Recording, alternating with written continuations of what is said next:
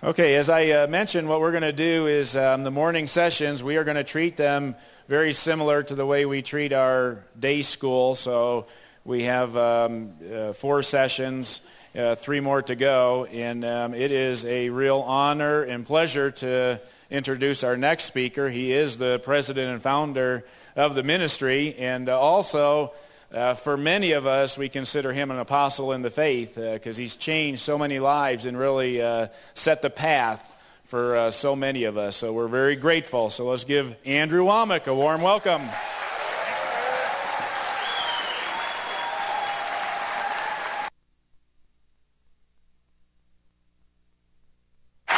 Thank you. That's awesome. Praise God. Well, you can be seated tell you, we are really, really excited about this week, and I know many of you are here just checking things out, seeing what's going on, and God is going to meet you big time, and it's going to just be tremendous. Uh, could I ask some of our students that have already been to one of these campus days and God spoke to you and turned your life around and set you on a new course? It's made a big difference in your life. Could you raise your hand if that was you? Look at all of these people. This happened pre- in previous campus days, and, and uh, this is just a tremendous time. So I believe that you're going to get a lot of questions answered. Of course, we've got, a, I'm sure you know the schedule, but we've got a lunch coming up this afternoon, and we're going to be sharing a lot about the school. We're going to be exposing our teachers to you, and I'm really, really thrilled to say that one of the best parts of this school is people come here because they've seen me on television, and they come because of the way that God has touched them through the message that I share and they come expecting to receive from me, but they don't have a clue about who else is here. You are going to be really pleasantly surprised to find out all of the other instructors. I believe we have the best teaching staff of any place on the place on the face of the earth. And many of you are just going to be blown away. I was telling Gary just uh, yesterday or day before that, you know, this Bible college has become just so much bigger than me. That God has put together something here that is much bigger than any one person. And I tell you, it's just a supernatural God thing.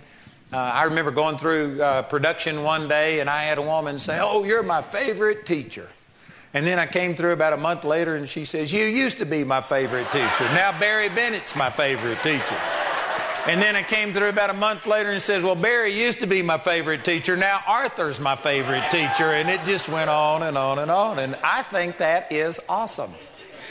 And really, we have just tremendous things. Of course, uh, Daniel Amstutz does our praise and worship. He's going to be ministering this morning, aren't you? And um, I tell you, as you've already experienced, God has just brought people here that love God. They have a heart to worship the Lord. And it's much more than just the quality of their voices or something like that. It is the heart, and it's just powerful. I tell you what, if you have a problem and you come to this school and leave with that problem, it's going to be hard to do that. Because God just is here in His power. People's lives are being changed, and it's, it's a life changing experience. So we are excited about you being here and checking it out, and um, I just know that this is going to be a life-changing experience. Some of you, if the Lord tarries, you'll look back 20, 30 years from now, and you'll see this week is when God intervened and touched your life. And so uh, it's going to happen. Amen. I'm just telling you to get your antenna up because I know what God's going to do. He's ready to minister to you. Let's turn over to the 13th chapter of the book of Matthew.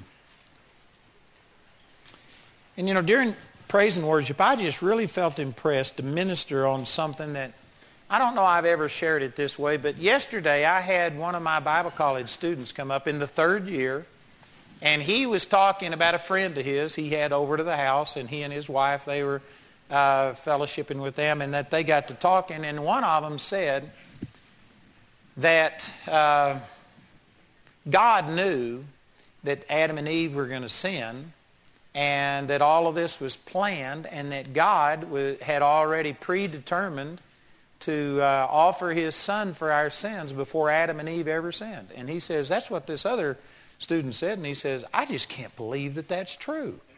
And he says, do you think that's true? And I said, well, yeah, I do. And I, you know, just quoted some scriptures like I think it's Revelation 13, 8, where it talks about the lamb that was slain before the foundation of the world. Before God ever created the world, he knew everything that was going to happen, and he already had planned for salvation. None of this caught God by surprise. And as I shared this with him, he says, and he, this is a question that I've had too, and I really have struggled with this very thing. He says, if God knew that his creation was only going to last in perfection for just a very brief period of time, why would he have uh, gone ahead and done it? Look at all of the hurt and the pain, the people that'll go to hell and spend eternity in hell, all of the rape, the murder, the plunder, all of the terrible things that have happened. He says, why would God have done it if he knew that?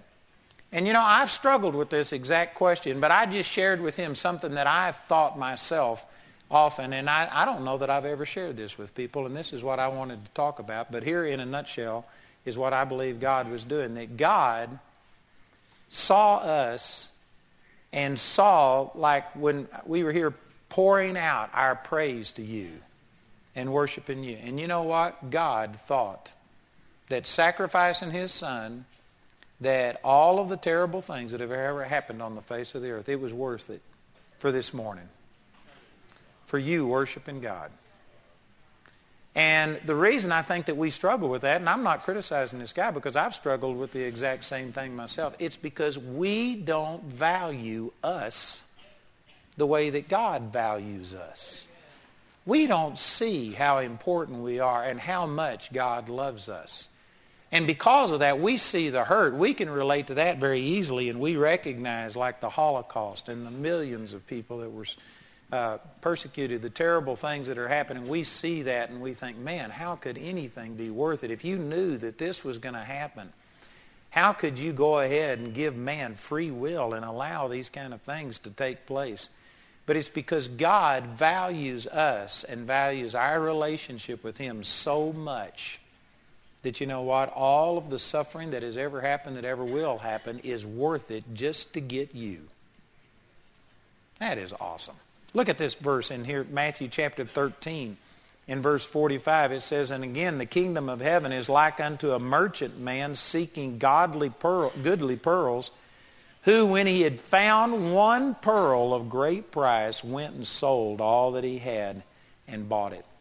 You know, that scripture is interpreted many different ways, and sometimes people interpret that as this is the way we are, and when we find the Lord, a pearl of great price, that we give up everything we've got to make him our Lord and to worship him. And I think that that's applicable and that's the truth. But you know what? This also is talking about how God found us and we were a pearl of great price and God sold everything that he had. His son Jesus. And he gave his son and sacrificed his son for you and for me because he values you that much. And you know, many of us just struggle to understand why does God, why did God even allow his creation this free will? How come he did all of these things? And it's because the love that we've expressed to God here today, God inhabits the praises of his people. In Psalms chapter 22, I believe it's verse 3. He inhabits the praises of his people. Zephaniah 3:17 says that the Lord our God will rejoice over us. He will joy over us with singing. And you know what? God is just, he is so, he loves us so much that from God's perspective, you are worth everything that he's paid to get you. I don't know if you can accept that or not. But if we were to ever get a full revelation of that, it would transform your life. You know what determines the value of something? Have you ever seen these antique shows where they bring something in and they bought it for a quarter and it's worth two, three thousand dollars or whatever? And it's amazing how different people put different values on things. What determines the value of something? It's basically whatever people will pay for it. If a person will pay for something, if they'll pay a million dollars for something, then that's the value of it. It doesn't matter what you paid for it, what you thought of it, what other people thought of it. It's what's the value of that thing in the marketplace. What will people pay for it? And you know what? God Almighty thought you were so awesome that he gave his only begotten son to die for you and paid for you. And that establishes the worth and the value of each one of us. And if we ever understood that, you know what? This would just totally, totally do away with any problem that you're facing in your life. It's because people don't have a relationship with God. They've never let God lavish that love on them, and they've never fully understood and appreciated. That's the reason that any person is depressed. You know, I could go off in a million different directions right here, but let me just say that it's impossible, impossible, impossible for you to be depressed if you knew how much God loved you and if you had a revelation of the price that he paid for you and the value that he placed on you and how that he loves you so much that he would move heaven and earth. He would send his son all over again if that's what it took. He would do anything to redeem you. If you fully understood that, it would be absolutely impossible for you to ever be depressed. It can't happen. The reason people are depressed is because they don't know these things. And if they've heard it, they don't focus on it. Instead, they get focused on their problems and they get to thinking and anticipating all of the terrible things that are going to happen. But the truth is, God loves you so much. God Almighty, the one who created heaven and earth, loves you so much that even though he knew that this world was going to go the other direction and give Satan this access and the terrible hurt and the pain and all of the problems that would happen to people throughout all eternity, he loved you so much that he says it's worth it. And he gave everything he's got, sold everything he's got to be able to get you. Man, that'd put a shout and a stump if you understood that God Almighty loves you. That's awesome. I had one of our students come up, third year student, saying, I finally got it. I've been hearing this, but it's about God loves me. It's about relationship. You know, Wendell Parr, he's one of our instructors here. He's over, where is he, in the UK this week? And he's not going to be here this week. But when he travels with me to our gospel truth seminars, this is one of the things he always promotes about the school, is that we aren't just teaching doctrine. We're trying to get people to establish a relationship. It's all about relationship, not just doctrine, not theory. And it's all about relationship. And, and praise God, a third year student took three years, but they got it. I said, well, praise God, however long it takes. That's great. But this is what it all boils down to. If you could ever understand that God Almighty loves you that much, it would transform your life. You're like this pearl of great price. God sees you worth sacrificing his son for you. Not just the human race collectively, but you individually. If you would have been the only one, God would have sacrificed Jesus just for you. Man, that's awesome. And if you understood that, it would just overwhelm. It'd be like a tsunami. Here's your little tiny problem, and this love of God would just overwhelm you. It would overcome any problem that you've got in your life. And the, the good news is that all of this is true, whether you know it, whether you feel it, whether you have a revelation of it or not. Did you know that God loves you that much? We were also singing this morning about throughout all eternity, I'm going to be praising God. And I thought, you know, that's true. And the sad fact is, many of us are going to have to wait until eternity when we know all things, even as also we are known, to really start thanking and appreciating the salvation that we've got. But you don't have to wait until eternity. The Holy Spirit is given to us now to enlighten us and to reveal to us the love of God it says in Romans chapter 5, verse 5, that the love of God is shed abroad in our hearts by the Holy Ghost, which is given unto us. The Holy Spirit's job is to reveal these things unto us, to show us how much God loves us. And yet, sad to say, most people are focused on their problems more than they're focused on the good things that God has done for them. Religion has taught us so many wrong things that has made us think that God only loves you when you have done right. When you perform well, then God loves you. If you do something wrong, God will forsake you. God will let you die of cancer. God will put problems in your life. God will judge you. God won't answer your prayers. Boy, we spent a tremendous amount of time in this school trying to counter the religious traditions and doctrines of men that have made the word of none effect. And there's just many, many reasons that people don't have this revelation, but it is true that throughout eternity, when we finally know all things as, as also we are known, 1 Corinthians chapter 13, I can guarantee you, you are going to spend the rest of eternity praising God. And, and you can receive it now. You can begin to get this revelation now. You don't have to wait until you get to heaven. God has already done these things in our spirit. Our spirit man is perfectly in union with God. You're as pure, as holy, as righteous, as redeemed in your spirit as you will ever be throughout all eternity. You've already got the same healing power that raised Jesus Christ from the dead living on the inside of you. Ephesians chapter 1 verses 17 and 18. You've already got it. You don't need to pray and ask God to pour out his power in your life. You've already got raising from the dead power. All you got to do is renew your mind to what you have and then it begins to flow out of you. People are praying and saying, oh God, give me joy. God, give me peace. The scripture says, Galatians 5.22, the fruit of the Spirit is love, joy, and peace. You've already got love, joy, and peace. Your spirit is jumping up and down and doing flip-flops on the inside of you. And man, most of us don't even know what's going on in the spirit because we live in the flesh, we live by our emotions, by our mentality, and we don't know who we are in Christ. This is what the Word of God is given to reveal. John chapter 6, verse 63, Jesus said, The words that I speak unto you, they are spirit and they are life. And this is how you tell what is true. You may not feel like you are worth a lot to the Lord, but this says that you are like a pearl of great price. God sold everything he had. He gave everything he had to redeem you. And you need to renew your mind and begin to go by what the Word of God says rather than what you feel. Amen? Look at Jesus over here in the 12th chapter of the book of Hebrews. And this is how Jesus was able to endure all of the suffering of the cross. And again, I always try and point this out that Jesus didn't just suffer during the last week of his physical life here on the earth when he was crucified and rejected. It was suffering for God Almighty to be limited to a physical body for 33 years.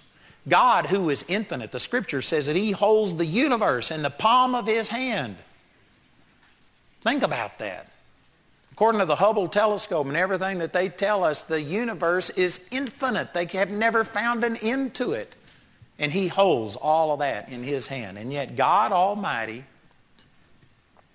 who can span the heavens with his hand, entered into a physical body and lived in a physical body. And you know what? To me, that's suffering. To think that you could do anything, be anywhere, and all of a sudden you have the limitations of a physical body, and you walk by people that you created, and they don't even know you, they don't even acknowledge you. Even rejection would have been at least some kind of a response, but he walks by people that he created, and they didn't even notice him. And he lived in anonymity for 30 years. I just can't wrap my brain around that. Man, that is love that God Almighty would come. Here is Almighty God, Almighty God, who has all power, who came into this earth as a baby who couldn't exist without somebody helping him. Made himself dependent upon other people. I tell you, when we get a full revelation of these things in heaven, we are going to be overwhelmed overwhelmed with Almighty God and His love for us and the things that He went to to be able to redeem us. So He didn't just suffer on the cross. He suffered during the entire time that He limited Himself to a physical body and got hungry and got tired and had pain and did things. That's just amazing. And here in Hebrews chapter 12, it tells us how Jesus endured the cross. In verse 1, it says, Wherefore, seeing we also are compassed about with so great a cloud of witnesses, let us lay aside every weight and the sin which does so easily beset us, and let us run with patience the race that is set before us, looking unto Jesus, the author and finisher of our faith, who for the joy that was set before him endured the cross, despising the shame, and is set down at the right hand of the throne of God. For consider him that endured such contradiction of sinners against himself, lest ye be wearied and faint in your mind. But this tells us, this gives us a glimpse into God and how he operates and how he was able to do things. Jesus entered into the cross and faced being mocked, ridiculed, stripped naked, spit on, slapped, blindfolded, said, if you're the Christ, prophesy. Tell us something about who we are. He never defended himself. He never gave in to any of those temptations. How was he able to endure this pain and the rejection and all of these things, knowing that he was God? You know, if most of us, most of, I, I'd say probably every one of us, since we've had, since we we're fallen human beings, every one of us, if you had been in a situation like that, and if you could have called 10,000 angels, we'd have just turned those people into a pile of ashes right then. Man, when somebody blindfolded me and spit in my face and struck me and said, prophesy if you're the Christ, I'd have told them something, amen. he could have brought these people to their knees in a heartbeat. And yet he never opened his mouth. He was like a lamb before his shears. He never opened his mouth. He never said a thing. How did he do that?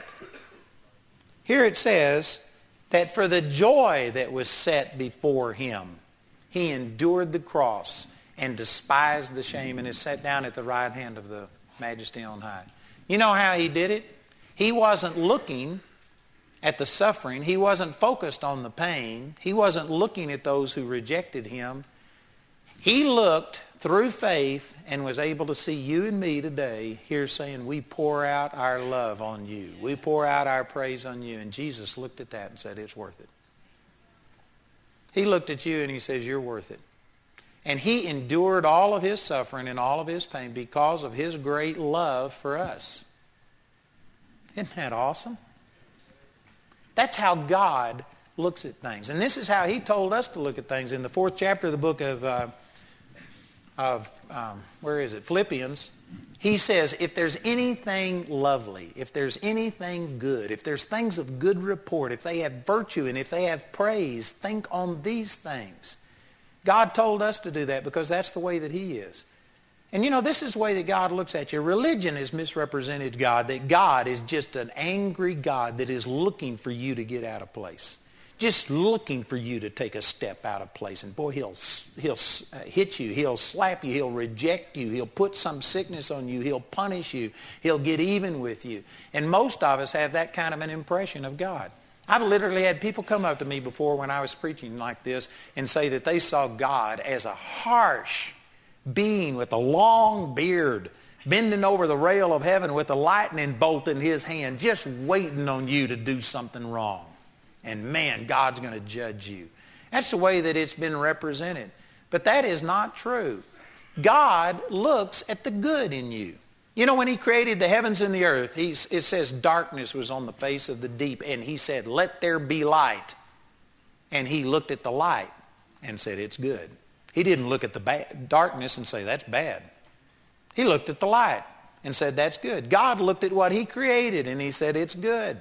He didn't look at what he hadn't created. He didn't look at the darkness. God isn't focused on all of your problems. God isn't looking for all of the things that are wrong with you. God looks at you and he says, perfect. And here is the real problem, and this is one of the greatest revelations that God ever gave me. I experienced God's love in a supernatural way, March the 23rd, 1968. If you come to this school, you will know that, that date before you graduate. You will hear it a number of times. You know, that's just what, a week away or something like that. It's been 44 years ago. God revealed his love to me, and for four and a half months, I was caught up in the presence of God. And I knew that I knew that I knew that God loved me. But after four and a half months, the feeling, the physical, natural understanding of it left, and then I was left to how do I adjust? How do I go back to being normal?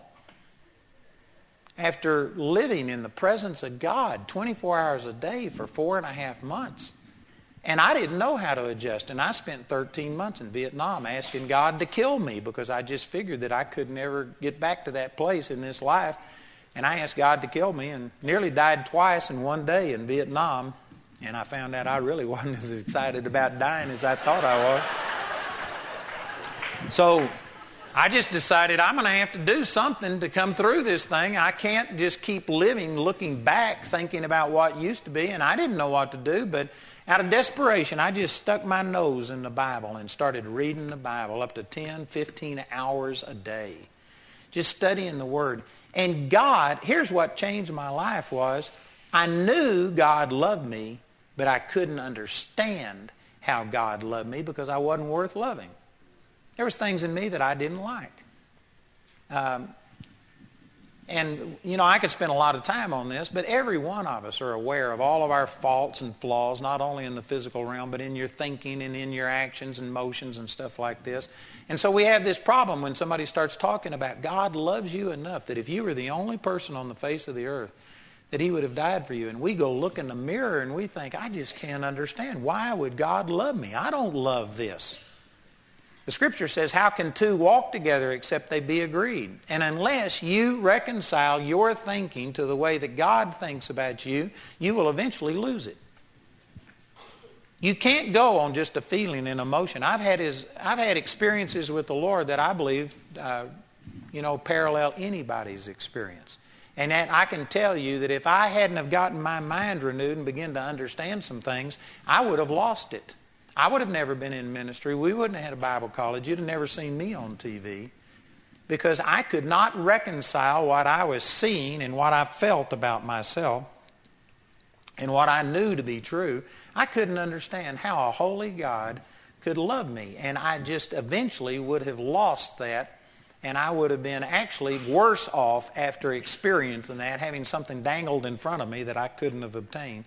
I'd have been worse off if I hadn't got my mind renewed. But what the Lord began to show me is that it was in my spirit that I got born again. And my spirit is completely changed. And even though I can't see all of those changes in my physical body yet, my spirit man is totally, completely changed.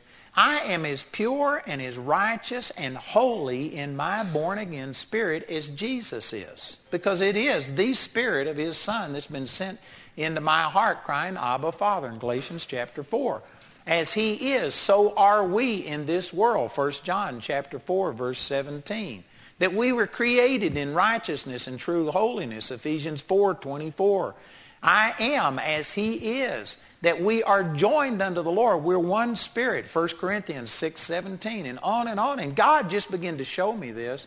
And now I can understand how a holy God can love someone like me because he doesn't look on the outside. He's not looking at the darkness. He's looking at the light that he created in my life.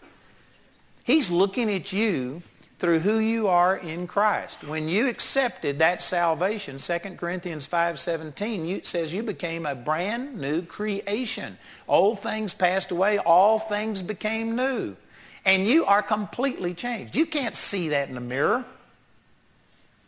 Some of you are just ugly.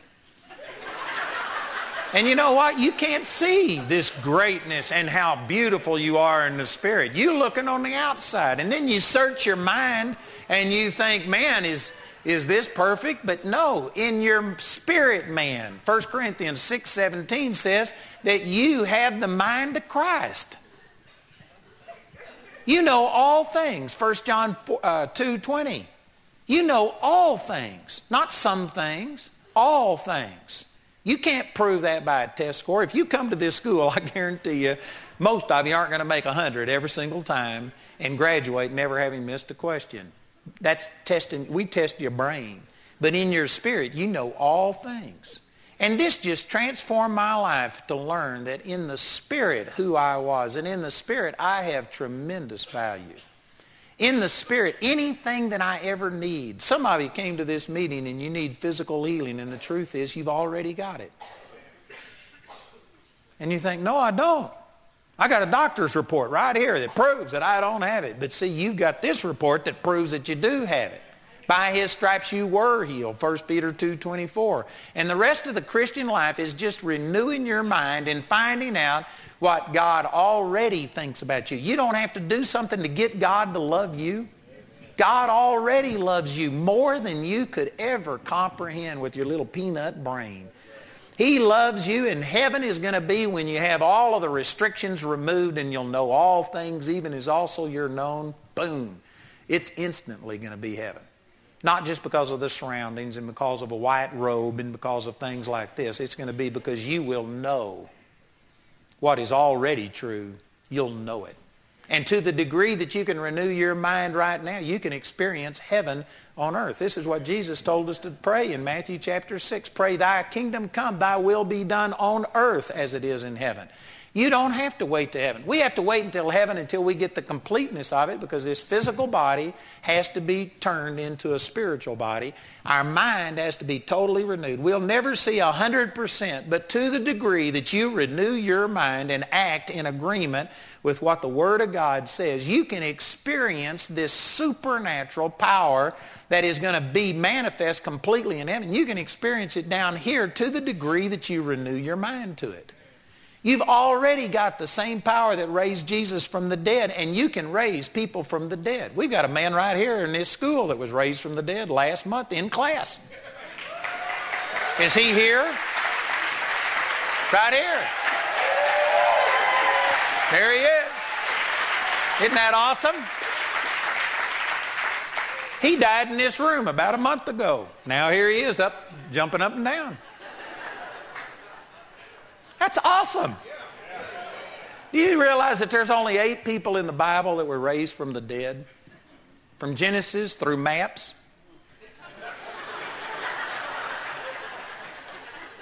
And we got one right here. I, my son was raised from the dead. I've seen three people raised from the dead. How many of you in here have seen somebody raised from the dead or you've been raised from the dead? Here's two over here. Anybody else? Another one. There's three, four, five, six, seven, eight. Man, look at this. We got more people in this room that have been raised from the dead than recorded in all of Scripture. Do you understand what's going on? God has already released his power, and to the degree that you renew your mind, you can experience this life right here on the earth. You don't have to wait until heaven. And the only reason that people are struggling with all of the things that we struggle with isn't because God hasn't given it. See, this is where I believe most of religion has messed up is that they're trying to get God. They're praying, oh God, pour out your spirit. Oh God, rend the heavens and come down. Did you know that that's an Old Testament scripture? I believe Isaiah chapter 64, somewhere around there. Rend the heavens and come down. People pray that. I've heard that prayed in church. What's wrong with that is God rent the heavens and he came down through Jesus. And now on this side of the cross, everything has already been provided. You don't have to live holy in order to get God to love you. You don't have to do something in order to get God to heal you. You don't have to do something to make God bless you. God has already done it. We've got a man. Isn't that awesome? We've got a man in our Plymouth, Massachusetts uh, Bible school who's a preacher. And he just started our, our school there in Plymouth uh, at, in September. And I just got an email, and the director of our Bible school there, George and Judy Appleton, told me that this pastor gave a testimony and just talked about how his whole life has changed. His whole church has changed. His whole ministry has changed. And here's the way he summarized it. He said, I found out I was preaching from the wrong side of the cross. I thought that was great. I wrote them back and I said, you know, that'll preach. And that's basically what religion is doing, is preaching from the wrong side of the cross. They're preaching like Isaiah, I mean, uh, Psalms chapter 51, where David says, Oh, create in me a clean heart, O God, and renew a right spirit within me. Take not your Holy Spirit from me, and cast me not away from your presence. We sing that song. We don't sing that song, but the church sings that song. And that's unbelief. That's a slap in the face of Jesus because Jesus created in you a new heart. He promised he would never leave you nor forsake you. He would never take his spirit away from you. And yet people come to a church service and say, oh God, we ask you to come and be with us. Stupid prayer. Stupid prayer. It's just, how dumb can you get and still breathe? He says, where there's two or three gathered together in my midst, there I am in the midst of you. You know, I don't know if you noticed, but Daniel didn't spend a lot of time trying to get us into the Holy of Holies and saying we're entering in and doing all of this. We lived there. This is something that's already a reality. We just started praising God for who he is, not for who he's going to be if we can do everything right and get him to move. I tell you, this takes tremendous amount of pressure off of you to find out that God's already done it he loves you and there is nothing you can do about it. You can't make him not love you. You can't offend him enough that he'll withdraw from you. He'll never leave you nor forsake you. Now you can reject it and if you aren't focused on it and if you don't operate in faith, you can go around depressed and defeated and sick and poor. You have the right. God's not going to force himself on you. But you know what? There's nothing you can do to make God love you more. There's nothing you can do to make him love you less. There's things you can do that will help you to understand how much he loves you. There's things that the Holy Spirit can do to give you revelation, but you, you aren't changing God. God is who he is, and he already is passionate about you. If you're living in absolute defeat right now, if you're depressed and discouraged, God loves you just the same as he loves any person who is seeking God with all of their heart.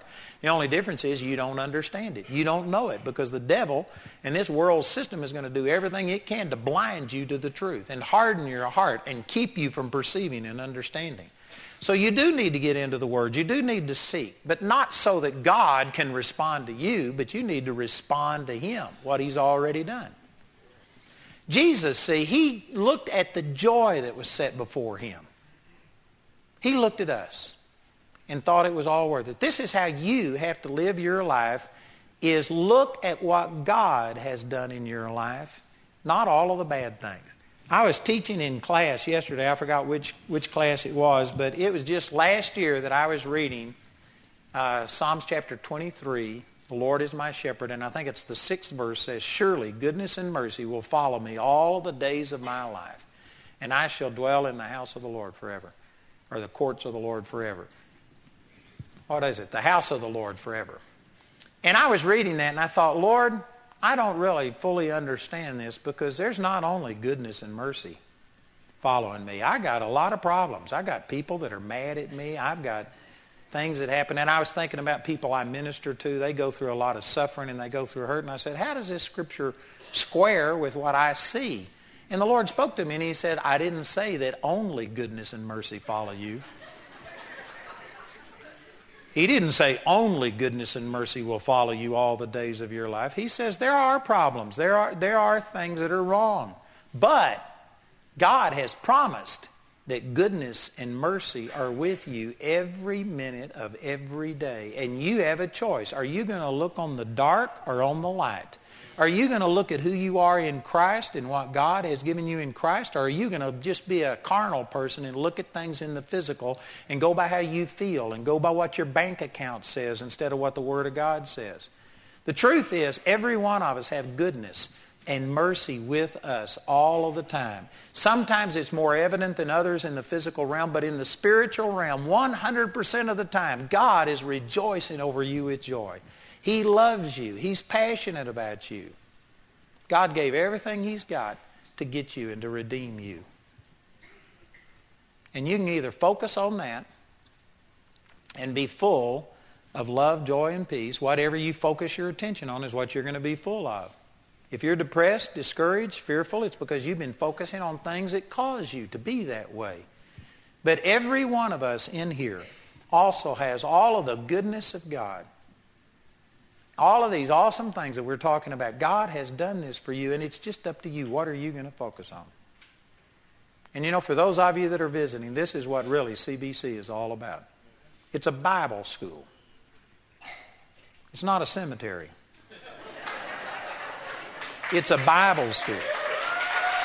We've actually had students come to this school before who went to cemetery and they never opened the Bible in four years. They read books about the Bible and theories and things like this. I had a pastor come to me not long ago, and we were talking about the Word. And he says, so which, which uh, the, I forgot how he phrased it, which theories or theological positions do you hold? Are you an Arminian? Are you a Calvinist? Do you do this? Do you interpret the word in the light of this and this and that? And I looked at him and I said, I don't even know what all this stuff is. I said, I don't have a system over here, a doctrine, a theology that I believe, and I go to the Word and try and interpret it in the light of this. I don't have the encumbrance of all of that stuff. I don't have the hindrance of it. I just go to the Word, and if it says something, that's what I believe. And if that violates hermeneutics or whoever, it's just fine with me. If it doesn't go along with somebody's theology, that's just fine with me. I don't care. This is a Bible school, and what we do is teach you what the Word of God says about you. And what it will do, it will change your focus from just the natural realm and what you see, taste, hear, smell, and feel to seeing who you are in Christ. You will get a revelation of God's love for you. And I believe that even if you have to be a third year student, you'll get it. Amen and you'll go to understanding the relationship with God and how passionate God is about you. And once we establish that relationship with God, and once you get plugged into Him and receiving directly from Him, then everything else that you will ever need the rest of your life is available to you. Amen? And we just share some basics with you. And, and we don't share like we, we don't have our instructors and say, would you teach this? Would you teach this? Would you teach this? You know what we do? The very first time we got together and started this school, we started in 1994. And in 93, I got together the people that were going to run this school. And we sat down and he says, what do we do? How do you have a Bible school? What's a Bible school? what do we teach? And you know what? We didn't sit there and assign something or go. We just said, what is real to you? I talked to Wendell Parr and I said, what is the, what is your life message? What has God spoken to you? And he began to share. And I said, well, then you just teach those things and you develop them into classes. I talked to Don Krow. What is the real thing that's changed you? I teach the foundational things that have changed me. And we have the instructors here just basically teach what God has done in their life and what is real to them. So the people aren't just it's not just mechanical. It's things that are working in their lives things that have changed their life. And we have assembled i believe the best group of instructors any place on the planet. I really believe that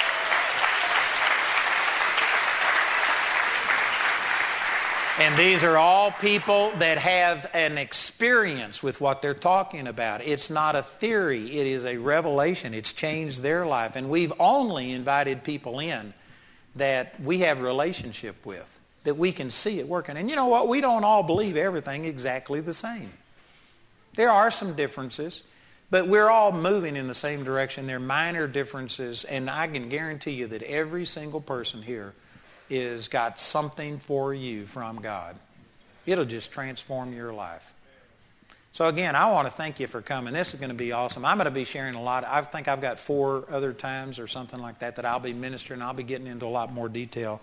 But this morning, I just felt like the Lord wanted me to share with you that He loves you so much that He thought all of the things that it cost Him, His own Son, all of the suffering that this world has ever gone through, all of the pain, everything is worth it just for us loving him and giving back the praise and worship and honor to him today. Man, that's awesome. God sees you differently than you see yourself. God places a huge value on you. And if you were to ever get into agreement with God and understand that, I guarantee you it would change your emotions, it would change your actions, it would change your whole outlook on life. And that's what we see happening. We see students that come in here one way and leave another way. I mean, it just changes you. I've got a teaching out entitled Effortless Change. I don't know how many of you have ever seen that or heard that, but you know, this teaching on effortless change is most people think change is traumatic and it's hard and it's, it's difficult. That's because they're trying to change contrary to what God said. That's because they're praying that, that God will change things but they aren't doing what he said. The word is a seed. And you just plant the seed in your heart, and that seed will germinate, and it'll begin to start producing fruit, and change will come effortlessly, just like a plant produces things. You've never seen an apple tree. You've never walked by an apple tree and heard it just moan and groan and ah, boom, here's an apple. An apple tree just produces apples. It's its nature. And you know what? If you would get into the Word and learn who you are and what God has done, you would just change. You'd find out that depression, discouragement would leave, fear would leave, faith would come. You would have joy and peace. The anointing would flow. Things would begin to happen. The word is health unto all of your flesh, is what it says in Proverbs chapter 4, verse 20 or 22. It, it just produces healing. He sent his word and healed them and delivered them from all their destruction. Psalms 107, 20. The Word of God would just change you if you would let the Word of God take root on the inside of you. Not just do it one hour a week and then spend the rest of the week living in the flesh, pl- uh, uprooting that thing, and then go back the next week and plant it for another hour. You've got to get to where the just live by faith. They don't vacation there, they live there. You live by faith. It just, you focus on God. And when it's your meat day and night and you are focused on it, you'll find out that it just brings forth fruit effortlessly. And this is what happens in this school. For those of you who are considering coming here, I believe every one of you should come. I really believe that. And some of you say, well, I'm not sure about that. Well, I am. I can guarantee you it wouldn't hurt a person. I don't care if you go back and, you know, just, or a housewife. You go back and you, you know, you're a garbage collector the rest of your life. You will be the best garbage collector that they've ever had. You will minister to people. You will touch people's lives. I guarantee you, sitting under the Word, preparation time is never wasted time. And I don't care what you're doing or what you feel God has called you to do. It's good for you. And it would transform your life. And it, and it would give you a greater revelation of God's love for you. It would increase your relationship with God. I guarantee you you'd leave here stronger than horseradish. It'd transform your life. And I make no bones about it. So glad that you came, glad you checked it out, but um, I just believe this is going to be a life-changing time for you. Let me pray for you. Just got a minute or two, and I want to pray for everybody that you get what it is that God sent you here for this week.